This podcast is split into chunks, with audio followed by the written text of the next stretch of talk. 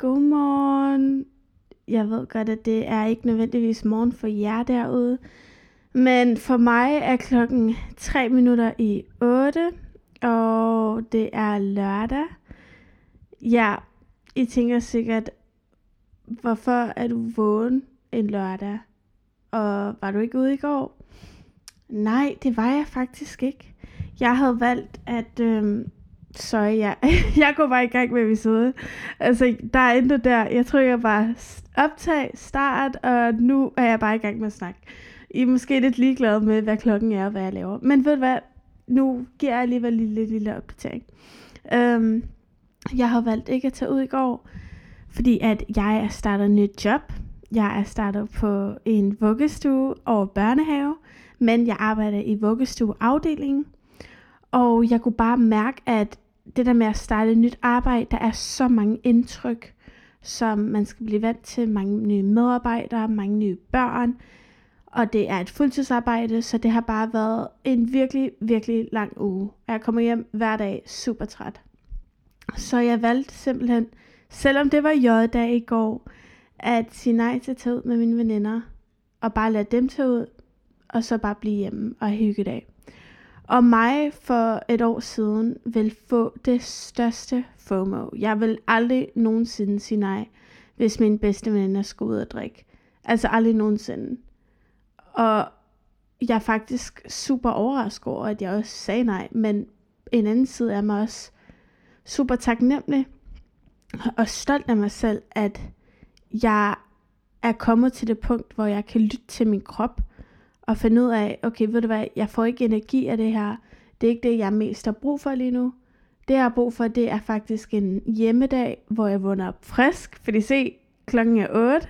Det er lørdag. Jeg er mega frisk. Jeg har været i bad. Jeg er i gang med at vaske sengetøj. Altså, jeg føler mig så frisk. Øhm, så det ved jeg ikke. Det var bare det, jeg har brug for. Så hvis du er derude og føler, at du egentlig også bare har brug for en slappedag, og ikke har brug for at tage ud med dine veninder, så der er intet galt med dig. Fordi jeg har ofte følt, at hvis jeg ikke gør det, mine veninder gør, og hvis jeg ikke vil de ting, mine veninder vil, så er der noget galt med mig. Fordi så er jeg ligesom det sorte får i gruppen.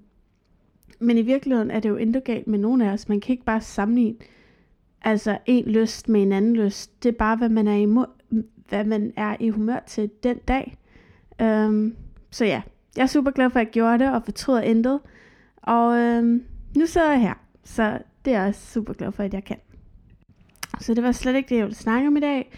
Øhm, som I kan se på overskriften, så vil jeg gerne snakke om, hvordan man bliver en gladere teenager. Og I skal ikke blive skræmt af overskriften. Jeg har været meget i tvivl om, hvad jeg skal kalde den her episode, fordi at jeg synes personligt ikke, at overskriften lød så juicy. Det var, jeg, jeg er meget i tvivl omkring, om jeg selv vil trykke på en 19-årig pige snakke om det her. Fordi jeg er ikke en filosof eller buddhist eller et eller andet. Sådan, det er jo ikke som om, jeg har et entydigt svar på, hvordan man kan blive en glad teenager. Men det jeg mener med den her episode, og det jeg gerne vil snakke lidt mere om, det er, hvordan man kan ændre sin altså det perspektiv, man har på sit liv. Bare en metode, man kan gøre det, for ligesom at hjælpe en på en slet øvdage, for at ændre ens humør. Så det er ikke som om, at efter du lytter til det her, så wow, du er et nyt menneske. Tværtimod, det er bare en metode, som du kan have i baglommen til de dage, hvor det, altså, lad os sige det lige ud, du har haft en dårlig dag. Så, okay, en anden ting er, at jeg sidder her med min iskaffe. jeg kan ikke finde ud af, om det her sygt satisfying at høre mine isterninger, eller om um, man tænker, hvad laver du? Anyways, tilbage til episoden. Okay, så for det første, så er der to ting, jeg skal sige, før jeg går i gang med selve metoden.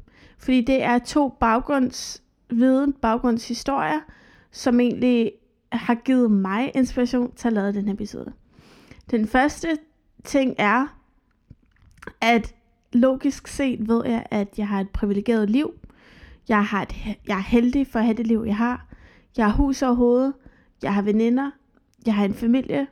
jeg har en sund krop, jeg har et arbejde, jeg har så, jeg har hele mit liv foran mig.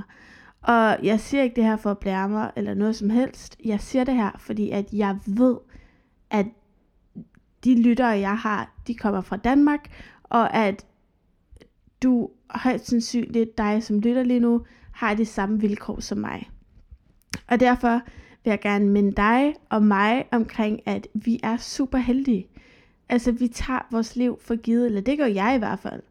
Og ved at bruge den her metode, som jeg vil dele, det vil hjælpe både mig og dig for ligesom at sætte vores liv i perspektiv, for at være mere taknemmelig. Fordi om 10 år, så gider jeg kigge tilbage på det her tidspunkt i mit liv, og fortrød, at jeg har haft så mange øvedage, fortrød, at der var så mange dage, hvor jeg ligesom tog mit liv for givet, fordi at jeg ved, at jeg har et privilegeret liv. Det ved jeg godt, logisk set. Men det er også derfor, at jeg gerne vil tage et skridt tilbage og reflektere over mit liv, og altså nærmest danne mig selv et ydre perspektiv af mit afliv, fordi at jeg netop ikke vil tage det hele for givet. Jeg vil ikke kigge tilbage og tage det hele for givet, fordi det er så nemt de her dage at tage det for givet. Det er det netop fordi, at ens mentale kommer i vejen. Så det var den første grund til, øh, min første inspiration til at lave den episode. Min nummer to inspiration, det var, at som sagt, så sagde jeg op i Urban Outfitters, og for et tid siden, hvis du har set min TikTok, så lavede jeg en TikTok omkring, at jeg skulle til jobsamtale på mit såkaldt drømmearbejde. Og du kan ikke se mig lige nu. Men jeg laver de der gåseøjne med mine fingre, drømmearbejde. Fordi dengang var Open Outfitters mit drømmearbejde. Og det var det, fordi at jeg elskede deres tøj, og fordi det var et internationalt miljø. Jeg gik selv på en international folkeskole i Frankrig, øhm, op til 4. klasse, så jeg bare virkelig savnet det slags miljø. Og det følte jeg, at Urban Outfitters havde. Og det har det stadigvæk. Så jeg forstår godt, hvorfor jeg kaldte det mit drømmearbejde, fordi det var sådan, jeg havde det. Så blev jeg ansat, og det hele kørte bare. Men hvad jeg ikke vidste, og hvad jeg heller ikke kunne vide, inden jeg blev ansat, det er, at Urban Outfitters er sådan en arbejdsplads, hvor der er simpelthen så travlt. Der er så mange kunder, der ligger på strået, og fordi der er så travlt, så er det nærmest som om, at du skal hele tiden lave noget. Hver klokkeslet, så har du en eller anden slags fysisk opgave, som du skal tage dig til. Enten skal du få lidt tøj, eller stå i omklædningsrummet, bla bla bla. Øhm, og det synes jeg var virkelig fedt. Jeg vil slet ikke tale ned omkring arbejdspladsen, fordi tværtimod, jeg var, beklager, kom en lille, ej ikke en bås, men en lille luftboble eller whatever. Øhm, jeg vil ikke tale den arbejdsplads ned overhovedet, fordi jeg har været så glad for det arbejde. Og mine kollegaer var så søde. Men jeg savnede at kunne snakke med mine kollegaer. Og fordi vi havde så travlt, så kunne vi ikke rigtig snakke med hinanden så ofte, som jeg ville have ønsket personligt.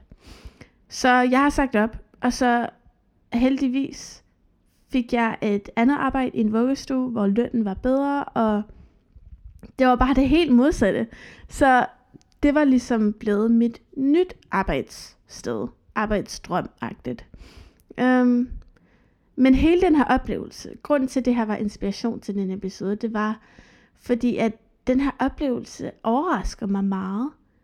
Det overrasker mig meget, hvordan mit syn på noget kunne forvandle sig fra mit drømmested, min drømmearbejdsplads, til et sted, som jeg i virkeligheden virkelig ikke gad arbejde mere. Den dag, jeg sagde op på øben, gik jeg rundt på min vagt og var virkelig sådan der, få mig væk herfra. Fordi jeg vidste, jeg havde sagt op, og jeg vidste, jeg skulle arbejde på en vuggestue lige rundt om hjørnet. Eller ikke lige rundt om hjørnet, men jeg vidste, jeg skulle arbejde der snart. Så jeg var virkelig sådan der, bare få mig væk herfra. Jeg gider ikke være her mere. What's done is done-agtigt.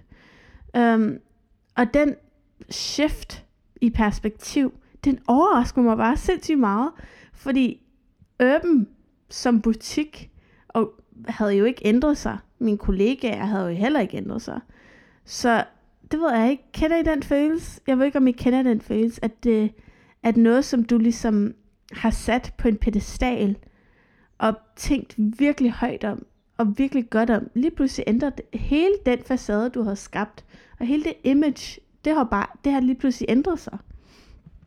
Jeg føler lidt, at det er den samme følelse, som man får, når man slår op med en kæreste.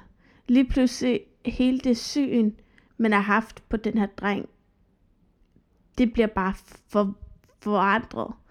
Um, eller når man møder en person, som man følger på Instagram, på de sociale medier i virkeligheden. Man har ligesom ikke idolas, idol, idolaseret, hvad var det? Man, man, man har ikke, på en eller anden måde, det jeg prøver at sige, det er, at på en eller anden måde, så følger man de her mennesker på de sociale medier, og man tænker, åh, de har det perfekte liv. De er mega smukke, de har så mange venner, de er hele tiden ude at lave forskellige ting. Så møder man dem i virkeligheden, har en samtale med dem, og lige pludselig så ser man dem for hvem de er. Og det er ikke som om man tænker negativt omkring dem. Tværtimod, man ser dem bare som et andet menneske, ligesom vi alle er. Man, lige, man finder lige pludselig ud af, ved du hvad, du er ligesom mig. Vi har faktisk nogle af de samme værdier.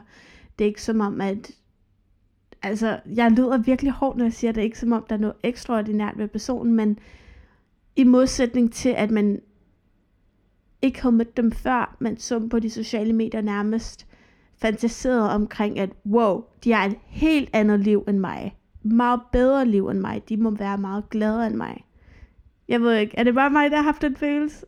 Og det er ikke for ligesom at bashe eller tale negativt om at møde folk i virkeligheden. Tværtimod, jeg elsker det, men ja, måske det er bare mig.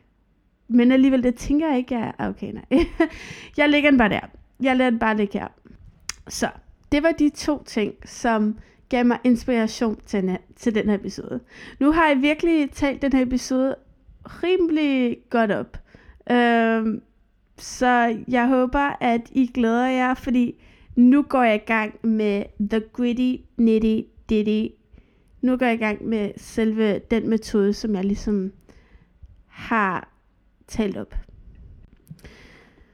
Nu vil jeg gerne fortælle om en undersøgelse, som jeg har læst om i en bog, som hedder Det hele handler ikke om mig, af Niels Overgaard.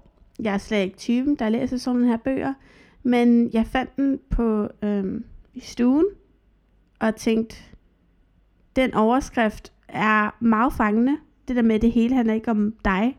Det er sådan der, nå okay, tak for det, Nils. Øhm, og så har jeg læst lidt i den, og så var der en undersøgelse, som han refererer til, som jeg synes var mega spændende. Og det er virkelig vigtigt for jer at vide det her, for ligesom at I forstår, hvor jeg er mentalt i den her episode. Så i bogen refererer han til et forskningsprojekt, der undersøgte, hvad det betød for folks lykkefølelse at vinde i lotteriet. Ja, by the way, jeg læser for fra bogen lige nu. det er ikke bare mig, som taler rigtig fint. Det viste sig, at når den første begejstring var over, så vendte folk tilbage til deres normale lykkeniveau. Det samme galt ifølge bogen ved negative begivenheder, som at få konstateret kraft eller at miste synet. Efter en tilvændingsperiode vender man tilbage til sit normale eller næsten normale lykkeniveau. Hvis du ligesom mig, som har svært ved at lytte efter og følge med, når det bliver læst op, så prøver jeg lige at forklare det, jeg lige har læst op med mine egne ord. Kort fortalt, man har, alle mennesker har et lykkeniveau, og når der sker gode ting i ens liv, så piker det. Men efter en slags tilvændingsperiode, det kan være et par dage, et par måneder, et par timer endda, så vender den her kurve tilbage til dens oprindelige tilstand og niveau. Så den piker, når det sker noget godt, men så efter den her periode, så vender den tilbage. Og vice versa, ifølge den her forskningsprojekt, så galt det samme, når der sker dårlige ting i ens liv. Så det vil egentlig sige, at de ydre faktorer og begivenheder, der sker i ens liv, på godt og på ondt, det påvirker ens lykke og glæde kun midlertidigt. Fordi efter den her tilvændingsperiode, så vender man tilbage til ens oprindelige lykkeniveau, ifølge den her forskningsprojekt. Jeg har gået igennem gymnasie, øh, jeg har haft historie på A-niveau, så jeg ved godt, at man skal være lidt kildekritisk, når man læser noget op. Jeg har ingen idé, hvor det her kommer fra. Så igen, tag det hele med et græns salt. Det er bare en random bog, jeg fandt. Men, ved du hvad, jeg tror på det. Men jeg synes faktisk, at det er ret interessant, fordi jeg kan godt relatere til det. Og her kommer jeg lige med et personligt eksempel, fordi at, og I kender mig, jeg kommer altid med et personligt eksempel, men det er fordi, jeg føler, at så forstår man bedre det, der bliver sagt. Vi kender alle sammen det, når det bliver juleaften. Vi nærmer os, så skal vi lave en ønskeliste. Der er bare den ene ting, man ønsker sig helt vildt meget. Så får man det til jul, hvis man er heldig, og man er mega glad, lever på en lyserød sky. Så går det et par dage, så bliver den mega fantastiske trøje ikke lige så fed mere. Det er som om, at nu, nu er det som om, at man, man har haft den på en gang. Så hænger den bare i en skab, og man tænker, ha, ved du hvad, den er måske ikke så fed mere. Så er det som om, at den lykke, som man fik ved at få den ene ting, man har glædet sig til, og ønsker sig hele december måned, den forsvinder nærmest. Den dumler, den dumler lidt. Og det er det, jeg mener, og jeg tror, det er det, han mener med det her forskningsprojekt, at den her, det, den her gode ydre faktorer og begivenhed, der er sket i ens liv, du har fået det, du har ønsket sig, dit lykkeniveau, det piker, men jeg forstår godt, lige pludselig så er det som om, at man kommer ned igen til ens oprindelige lykkeniveau. Det der ord lykkeniveau, det er ikke noget, jeg normalt vil bruge. altså, jeg, havde, jeg vil ønske, at jeg havde et andet ord for det. Men ja, det har jeg ikke, så I må bare leve med det. Senere hen i bogen, så står der, at vi har altså to muligheder. Vi kan vælge ikke at gøre noget. På den måde er vores lykke bestemt af vores biologiske afgørs. Jeg ved ikke, hvad afgørs betyder, men et eller andet biologisk, at vores, jeg tror det er bare et oprindeligt lykketilstand, og de ting, der sker os i løbet af livet, altså de her ydre ting, eller, jeg bladrer lige siden, vi kan vælge at gøre noget. Det vil sige at arbejde for at ændre vores forståelse af livet og os selv for at højne vores grundlæggende lykketilstand. Så det vil altså sige, at vi kan faktisk godt gøre noget ved den her lykke, vores oprindelige lykkeniveau. Vi kan faktisk godt højne den. Er det ikke fedt? Jeg synes, det var mega fedt. Og vi kan højne den ved ligesom at ændre vores forståelse af livet og ændre vores perspektiv. Og øhm, jeg har ikke læst videre i bogen. Så det her med at ændre vores forståelse og ændre vores perspektiv, den tager jeg i mine egne hænder, og jeg giver lige min egen fortolkning af, hvad jeg tror, bogen kommer til at forklare. Det er lidt sjovt, fordi at I tænker sikkert, nok kommer du så til at læse resten af bogen. Det tror jeg ikke, jeg gør. Så fra nu af, så lægger jeg bogen fra mig, og fortæller jer min egen min egen metode og min egen måde at ændre min forståelse af mit liv på. Jeg er faktisk ret stolt over, at jeg kan sige, at det her er, hvad jeg selv har kommet frem til. Det er ikke noget, jeg har fået fra en bog. På den anden side, så kan man også sige, at fordi jeg selv er kommet frem til det her, så kan det sagtens være, at det er noget fup. Alt det, jeg siger, er løgn og giver ingen mening. But you know what? Det er min podcast. Vi winger den. Hov. Iskaffepause.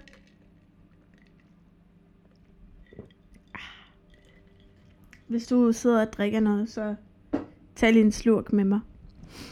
Okay. Så den måde, jeg vil mene, vi kan ændre vores forståelse af vores liv på, det vil være at sætte vores liv i perspektiv. Fordi når vi sætter vores liv i perspektiv, er det jo dybest set at tage et skridt tilbage og sammenligne vores liv med noget andet. Og, og helst sammenligne det med noget, som er værre end vores liv. Og vi har sikkert alle sammen oplevet det her med, at vi sidder ved middagsbordet, vi spiser ikke op, og så er der en eller anden ved bordet, der, eller vi siger, at maden smager dårligt, og der er en eller anden ved bordet, der siger, ej, men tænk på børnene i Afrika, de har ikke noget mad, de har ikke noget vand, du burde være taknemmelig for det mad, du har ved bordet, prøv lige at spise op. Eller prøv lige at vise lidt taknemmelighed. Øh, det har jeg i hvert fald prøvet mange gange med min far. Og det er jo en god måde at, vise, at lige pludselig få et helt andet indsigt, eller et helt andet syn på mad og vand. Og forstå mig ret, den sammenligning er rigtig god, fordi det er rigtigt. Det er faktum. Men jeg vil også selv mene, at den har kun en midlertidig påvirkning på mig, fordi jeg har ikke selv prøvet ikke at have mad og vand på bordet. Så på den måde der ikke følelser bag den sammenligning.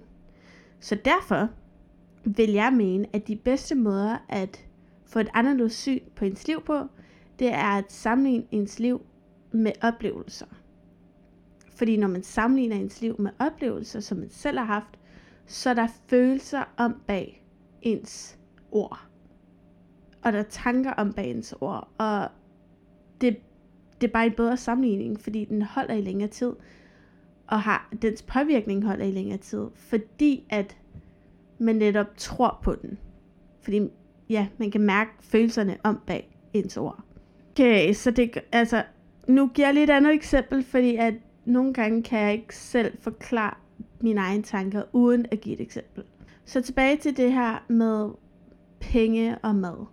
Et andet eksempel på at få mere glæde og få mere taknemmelighed over at have mad på bordet, for mig i hvert fald, det vil være at sammenligne det med en forrige oplevelse, som jeg har haft, hvor jeg boede i Frankrig, og min stedmor, hun var i behandling mod brystkræft. Øhm, hun endte faktisk med at dø af det, desværre.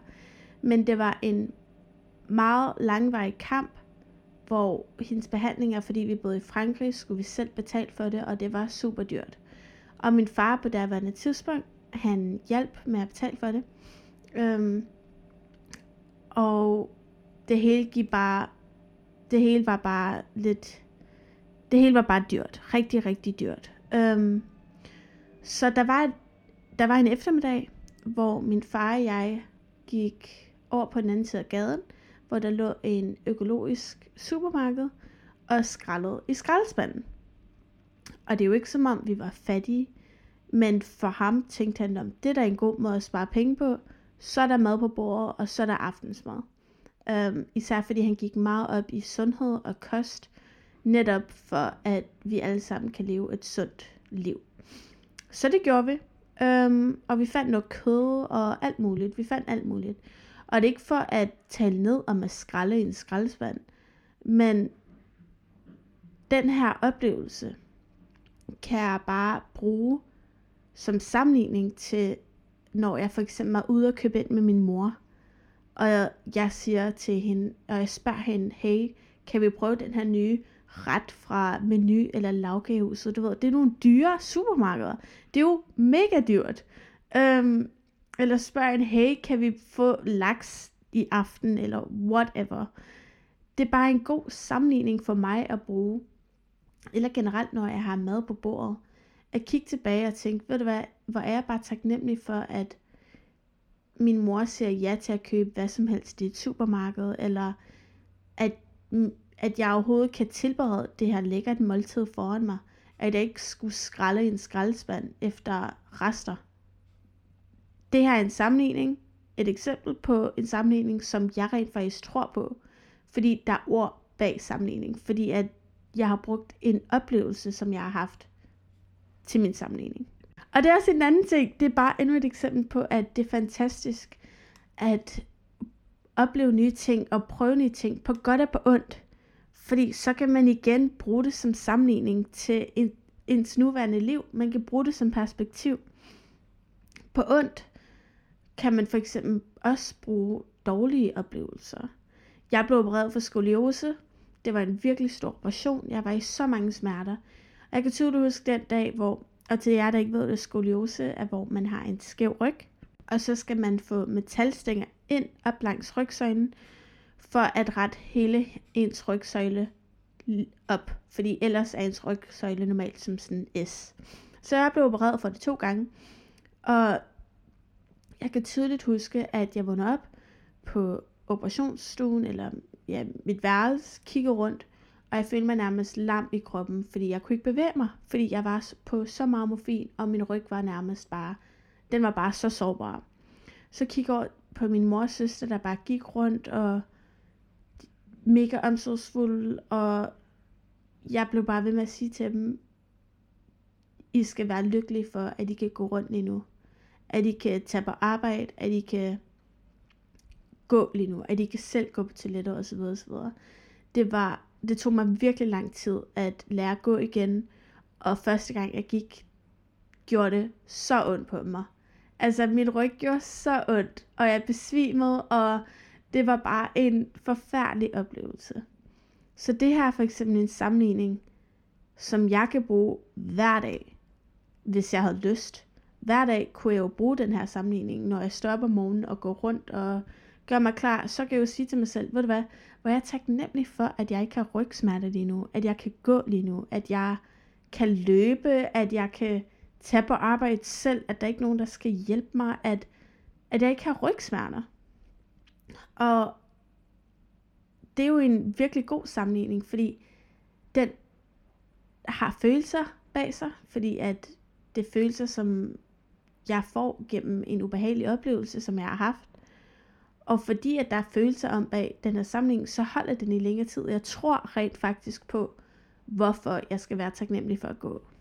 Hvorimod den første sammenligning, jeg brugte, hvor der er en eller anden ved middagsbordet, der siger, at du skal være taknemmelig for, at du har mad og vand på bordet, fordi der er børn i Afrika, som ikke har det. Den tror jeg selvfølgelig på, fordi det er faktum. Men fordi jeg ikke selv har oplevet det, så er den kun midlertidig. Fordi jeg kan ikke relatere til det. Jeg kan ikke relatere til ikke at have vand på bordet, eller ikke have mad på bordet. Det kan jeg jo ikke. Og på samme måde kan jeg jo ikke sætte mig ind i, hvordan det rent faktisk føles ikke at have det. Og jeg er helt med på, at det er måske lidt ekstreme personlige oplevelser, som jeg bruger som eksempler. Øhm, men, altså, du, dig som lytter, du kan også bare bruge et eksempel, en lidt mindre voldsom eksempel som perspektiv. For eksempel, når du har en aflevering for en uge, og du tænker, ej, hvor nederen, jeg har den her dansk analyse aflevering for, jeg har bare virkelig ikke lyst til at lave den. Og trust me, I get it. Men så kan du også eksempelvis sige til dig selv, ved du hvad, hvor jeg er glad for, at jeg ikke har tre afleveringer for i den her uge.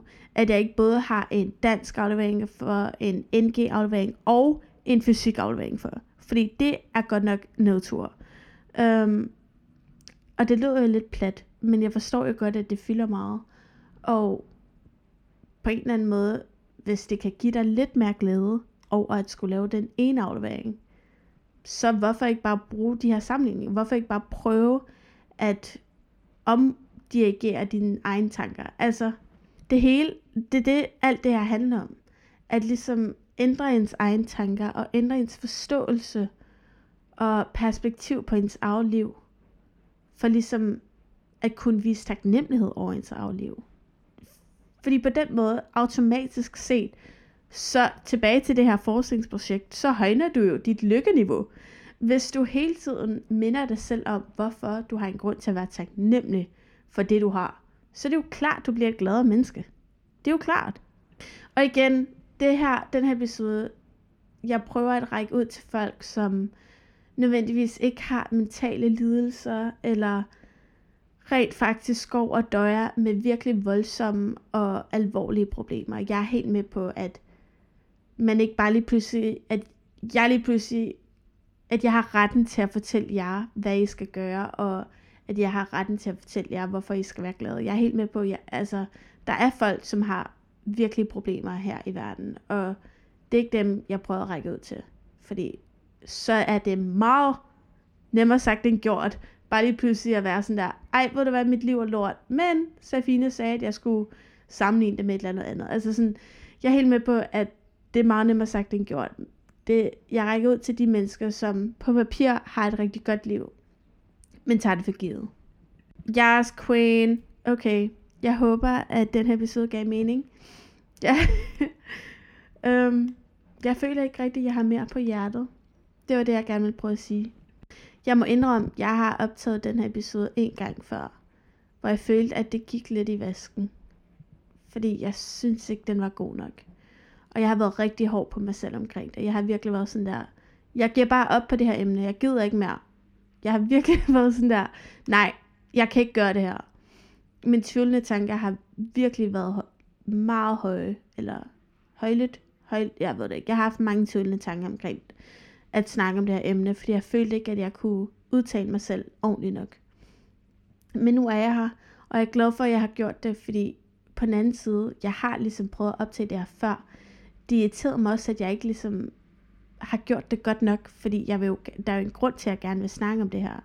Fordi jeg synes stadigvæk, at det er et godt emne.